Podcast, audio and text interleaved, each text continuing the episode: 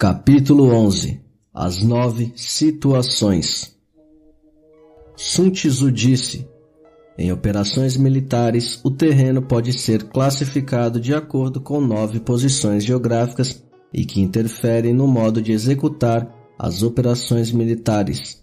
Desta forma, os tipos de terreno são os seguintes: o dispersivo, o marginal, o contencioso, o aberto, o convergente, o crítico, o difícil, o cercado e o desesperado. Tipos de situações táticas relacionadas com o terreno. Primeiro, dispersivo. Quando um príncipe empreende uma campanha no seu próprio território, o lugar é chamado dispersivo. Segundo, marginal. O território inimigo no qual ele entra, mas não penetra profundamente, é chamado marginal. Terceiro, contencioso. O território cuja ocupação for favorável tanto para o inimigo quanto para nossas forças é chamado de terreno contencioso. Quarto, aberto. O terreno que é acessível para ambos os lados é chamado terreno aberto.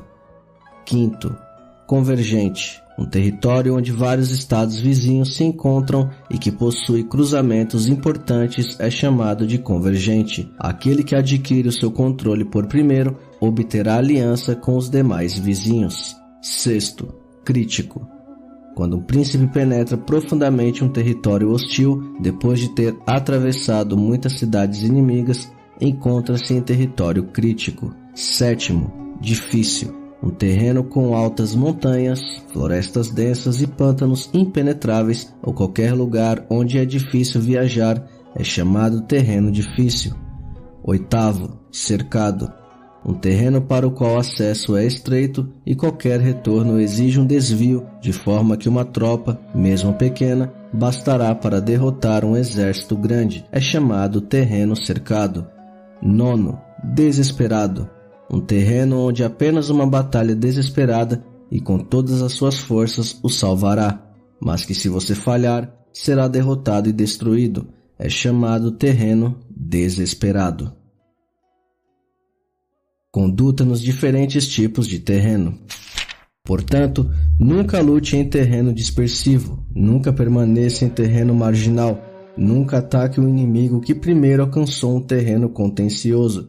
Nunca permita que se bloqueiem as comunicações do exército em terreno aberto. Forme alianças com príncipes de estados vizinhos em terreno convergente. Saqueie os recursos do inimigo para suas provisões em território crítico. Atravesse rapidamente os terrenos difíceis. Elabore planos e estratagemas para atravessar os terrenos cercados e trave uma batalha com todas as suas forças em território desesperado. Táticas antigas.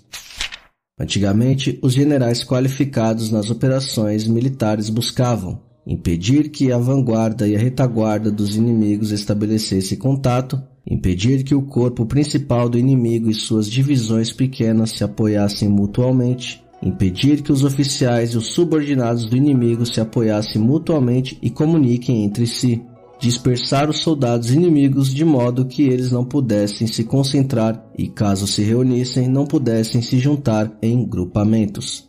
Os generais habilitados avançariam quando a situação lhes era favorável e permaneceriam estacionados quando a situação lhes era desfavorável.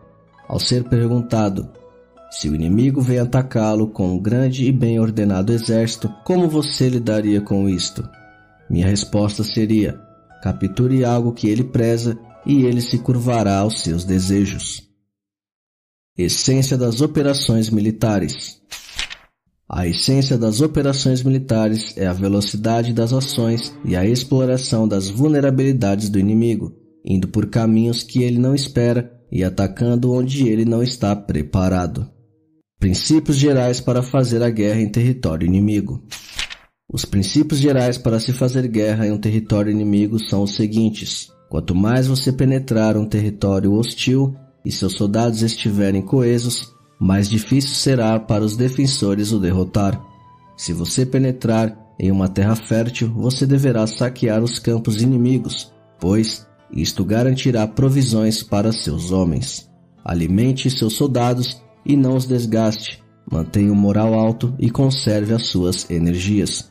Movimente suas tropas com táticas engenhosas de forma que o inimigo não possa prever seu estratagema. Você deverá lançar seus soldados em situações das quais não há nenhuma chance de retirada e de onde eles não fugirão nem sequer quando estiverem enfrentando a morte. E quando os soldados não tiverem medo da morte, não haverá nada para eles temerem e eles darão o máximo de si em seus combates. Soldados que penetram profundamente em território inimigo ficarão destemidos. Não haverá nenhuma estrada para eles se retirarem e eles permanecerão firmes. Estando em território inimigo, eles estarão coesos. Nesse terreno, não há escolha e todas as lutas serão como uma batalha desesperada. Assim, tais soldados não precisam de nenhum treinamento para serem vigilantes.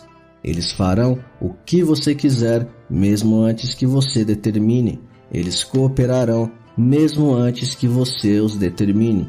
E eles seguirão na sua direção conscientemente mesmo antes que você os ordene. Você deverá proibir superstições e deverá desfazer rumores e suspeitas entre seus soldados. Assim, eles não abandonarão a batalha mesmo em face da morte. Os soldados não têm nenhuma riqueza em excesso, porque eles desprezam os bens materiais. Eles não temem a morte e não se preocupam com a longevidade. No dia em que ao exército for ordenado para combater uma batalha decisiva, os soldados poderão sentar e poderão chorar com lágrimas que molham suas roupas. Alguns poderão deitar e chorar com lágrimas que fluem pelas suas bochechas. Mas se você os lança em uma situação onde não há nenhum modo para eles se retirarem, eles se mostrarão destemidos e tão valentes quanto Zhuanzu ou Cao Gui. Nota: Zhuanzu, sem temer a morte, atacou sozinho, apenas munido de uma faca, o duque de Huan, recuperando terras que lhe haviam sido tomadas. Cao Gui, criminoso da província de Hu, mesmo sabendo que receberia a pena capital, matou o rei Liao. A serpente do Monte Shang. Aqueles que estão qualificados nas operações militares deverão ser como Shuayran, a serpente de Monte Shang. Se você golpeia sua cabeça, seu rabo lançará um ataque contra você. Se você bate em seu rabo, sua cabeça o golpeará. Se você bate em seu corpo, ela atacará com a sua cabeça e com seu rabo. Se perguntassem, os soldados podem alcançar essa coordenação instantânea como aquela serpente? A resposta seria, eles podem. Todo mundo sabe que as pessoas de Hu e as pessoas de Yue são inimigas, mas se eles viajassem em um mesmo barco apanhado em uma tempestade, eles ajudariam um ao outro da mesma maneira que as mãos esquerda e direita cooperam. Amarrar as pernas dos cavalos de guerra ou prender as rodas das carruagens nunca foram modos fidedignos para se manter os soldados unidos e evitar as deserções do combate. Manter os soldados empenhados na batalha e dispostos a lutar corajosamente depende de uma boa administração e de bom comando militar. A exploração correta das situações trará coragem aos soldados e permitirá a exploração das possibilidades das suas tropas. Um general habilidoso deve comandar milhares e milhares de cavalos e homens, como se ele estivesse conduzindo um único homem que não hesitará em segui-lo. Para comandar um exército, um general tem que ter uma mente serena e insondável. Ele deve comandar suas tropas de uma maneira imparcial e vertical. Ele deve manter os seus oficiais e soldados ignorantes de seus planos militares. Ele altera dispositivo de suas tropas e seus planos militares sem que qualquer um fique sabendo. Ele modifica suas áreas de acampamento utilizando caminhos diversos, sem que qualquer um se antecipe à sua intenção. Um general que conduz suas tropas para lutar uma batalha decisiva deve cortar todos os meios de retirada, assim como se joga uma escada para trás depois que se galga uma altura. Quando ele conduz as suas tropas em um reino vizinho, deverá ter o impulso de uma flecha que foi lançada. Ele comanda os seus soldados, assim como se faz com um rebanho de ovelhas, sem qualquer um saiba qual o seu destino. Ele reúne seu exército inteiro e o penetra com ele em situações perigosas. Isto é o que um chefe deveria fazer. As táticas variadas de acordo com os tipos de terreno, os movimentos de avanço ou recuo, segundo as condições favoráveis e a observação da natureza humana. É tudo que um general tem que estudar e examinar cuidadosamente para conduzir uma guerra no território inimigo. Quanto mais fundo seus guerreiros penetrarem em território hostil, maior será o espírito deles para lutar. Quanto menos profundo seus guerreiros penetrarem, menor será a disposição deles para a luta. Ao cruzar a fronteira para um país vizinho, para um campo de batalha onde não há nenhum modo para soldados retornarem, você está em terreno crítico. Ao ocupar uma posição que se estende em todas as direções, você entrou em território convergente. Ao penetrar profundamente no território do inimigo, você entrou em solo crítico. Ao penetrar uma pequena distância, você está em solo marginal. Ao deparar-se com o local, com o terreno áspero na sua parte de trás e uma passagem estreita, você está em terreno cercado. Ao entrar em uma região onde não há nenhum modo para retirada, você está em terreno desesperado. Conduta nos diferentes tipos de terreno. Assim, quando você está em terreno dispersivo, você deverá tornar suas tropas unidas. Quando você está em um terreno marginal, você deverá manter as tropas compactas. Quando você está em terreno contencioso, você deverá acelerar suas tropas de retaguarda. Quando você está em terreno aberto, você deverá defender o seu acampamento cuidadosamente. Quando você está em solo convergente, você deverá formar alianças fortes com príncipes dos estados vizinhos. Quando você está em terreno crítico, você deverá assegurar um fluxo contínuo de provisões. Quando você está em terreno difícil, você deverá ultrapassá-lo apressadamente. Quando você está em terreno cercado, você deveria bloquear os pontos de acesso ou de retirada. Quando você está em terreno desesperado, você tem que mostrar para seus soldados que não há nenhuma escolha além de um combate até o último homem. Psicologia dos soldados. Portanto, um general tem que conhecer a psicologia de seus soldados. Eles resistirão enquanto estiverem cercados. Eles lutarão desesperadamente enquanto estão sendo forçados. Eles seguirão o general quando entrando em situações perigosas. Enfatizando: um general que desconhece a intenção dos príncipes vizinhos não pode formar alianças com eles.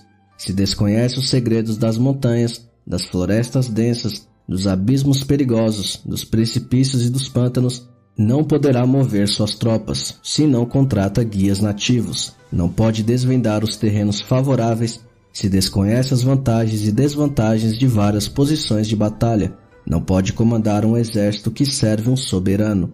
Se o exército de um soberano ataca um estado forte e não permite que este estado reúna forças para resistir, e onde quer que tal exército vá, intimida seu inimigo e impede que os seus aliados vão a seu socorro. Então, um estado com um tal exército invencível não precisa buscar alianças com outros estados, nem precisa estabelecer seu poder nestes estados e só confia em sua própria força para intimidar o inimigo, e poderá capturar as cidades do inimigo e destruir o seu estado.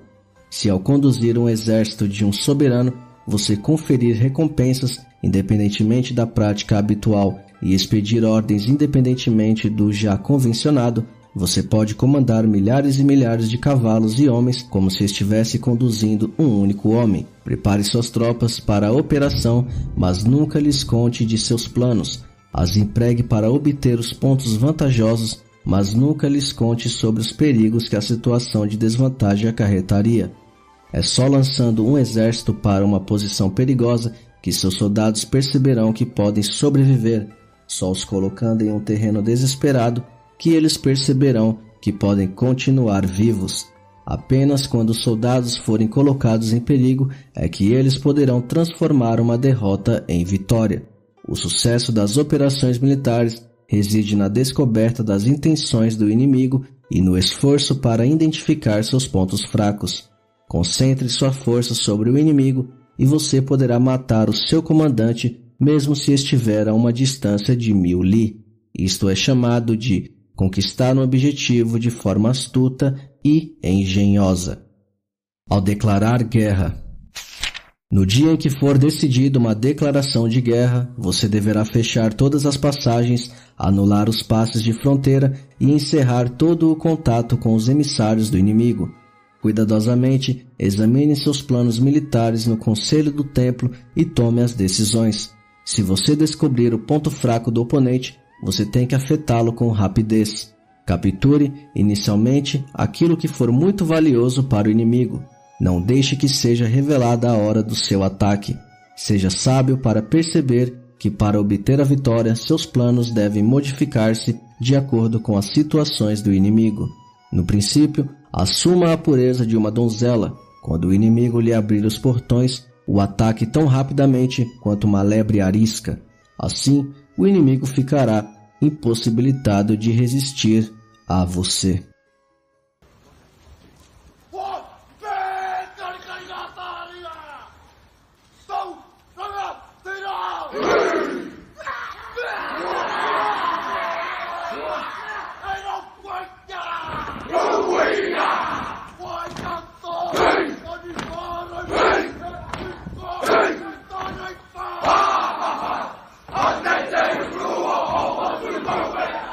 Good